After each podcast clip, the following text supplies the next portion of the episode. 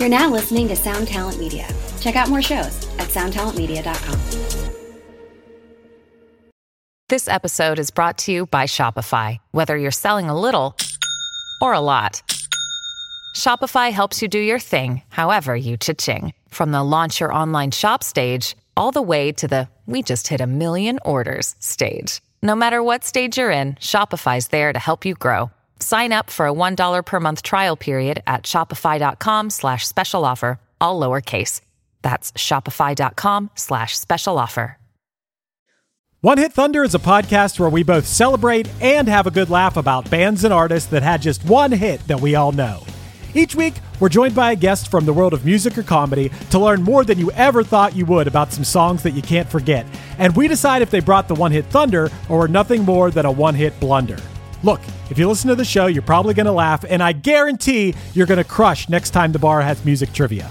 Tag Team, Jane Child, Meredith Brooks, Looking Glass, Sean Mullins, Eiffel 65, EMF, Crash Test Dummies, Crazy Town, Chumbawamba. We have hundreds of episodes in our back catalog and a new episode each week, so pass the Dutchie, make sure you're connected, and subscribe to One Hit Thunder wherever you get your pods. Welcome to In the Key of Change Chats. Today's chat is with Chase Atlantic from Vans Warped Tour. Let's give it a listen because it's time for a change. This is Jackie, and I'm here with Chase Atlantic. We are on my very last stop at Warped Tour. You guys are coming up on the very end.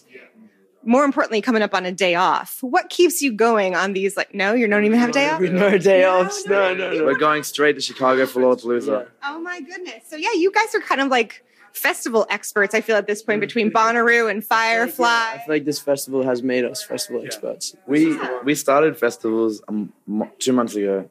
And we've probably done 1 million since then. Well, I mean, you've played all the really big ones this year, and you're about to play Lollapalooza. I feel like that checks off like every festival. Like, pretty much. We just have to do Coachella and Tomorrowland, Burning Man.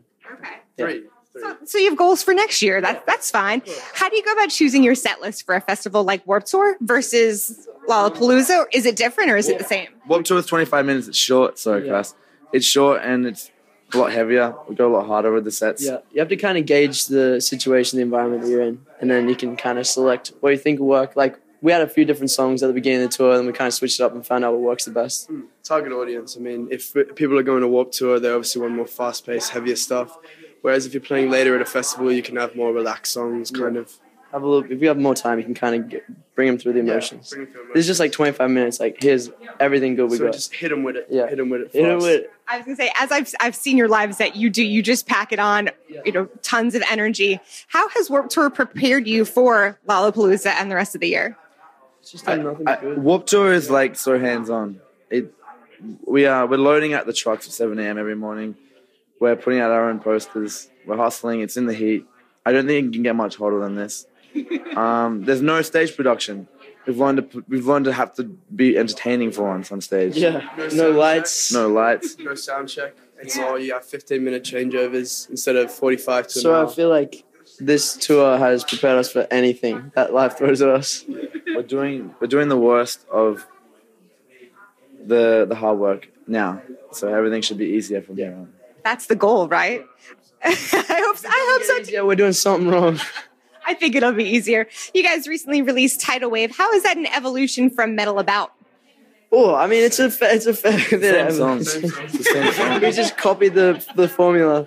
No, so it's been a few years between the two songs. So we kind of we had like a little new wave of ideas coming in. It's funny that I say wave, Tidal Wave, coming like at the very beginning of this year, and we kind of just sat in the studio. We had like a week off or something, and we came up with a few songs, and Tidal Wave was one of those songs, and we thought it would be a good song to kind of introduce the fans to while like kind of transitioning, because we're always working on our sound consistently, so we kind of want to transition but give them something that was still Chase Atlantic-y but a little bit new school, you know what I mean? It was something that we could only release two at the time because of business ventures, and it was just something for the fans that they knew about us, and I felt like it was very Chase Atlantic. Music singles are important, but so are just like, what's your favorite song in the album that you might not release as a single, but is kind of your personal favorite? I mean, we're probably not going to release any of the songs from the album as a single. We're like constantly working on new music. We have a studio in our bus. We've made a few new songs on this tour even when we found the time, which is pretty difficult. But yeah, we're constantly just making music. That's like a good sneaky way to get maybe an insight on a new song. Nothing. Potential new album. Song for the new album. All of them. Yeah, we work on a lot of music, so we probably won't revisit old stuff. Like, we're just gonna release new shit. Yeah. Well, speaking of releasing new music, what role do music streaming sites like Spotify have when you're thinking about putting out new music, especially if you're not going to put it out as an entire album? When it comes to the songwriting aspect, I don't really believe that Spotify or any of that goes into it. But certainly afterwards, the impact that these streaming social medias have had to, especially us, it's the most important thing in our careers. Like, we definitely, when we're making music, we just make whatever we want to make. And then we kind of curate what we think is the best of those creations. Yeah. And then once we release it, like, we'll just gauge the audiences what their favorite, because it always changes. Like, when you first release an album, the most popular song will be different to what the most popular song is now. Yeah. So it's always evolving, changing. So you just kind of judge based off how it's doing at the time. I think if you go into it as well, trying to focus on specific markets, like a Spotify market, it just won't be organic. Yeah, so you just have to be easy with it. I feel like one good thing about Spotify, which can also be a bad thing, but good for reading analytics, is Spotify has pretty fast turnaround play counts. You can't see play counts on the Apple side of things. And I'm not dissing Apple. I'm a massive fan of Apple Music. Yeah. I have my subscription. Me too. But I like being able to see how our music is doing. Yeah. And how other people can see how it's doing as well. Yeah. If it's going well. If it's going bad, I don't want them to see it. Is there a way that you can see a correlation between music streams and ticket sales? It's closely related, but it's also very different. Like, a lot of people that are digesting music don't necessarily go to a lot of festivals. And so I feel like the audiences that we're seeing at festivals are like a whole different side of the audiences that are listening to our music. Yeah. Because, like, you meet these people and you see them consistently over and over again. And then the people that are on the internet, like, they don't see in real life, they're still, like, it's like two different worlds, you know what I mean? But they all kind of meet in the middle at some point.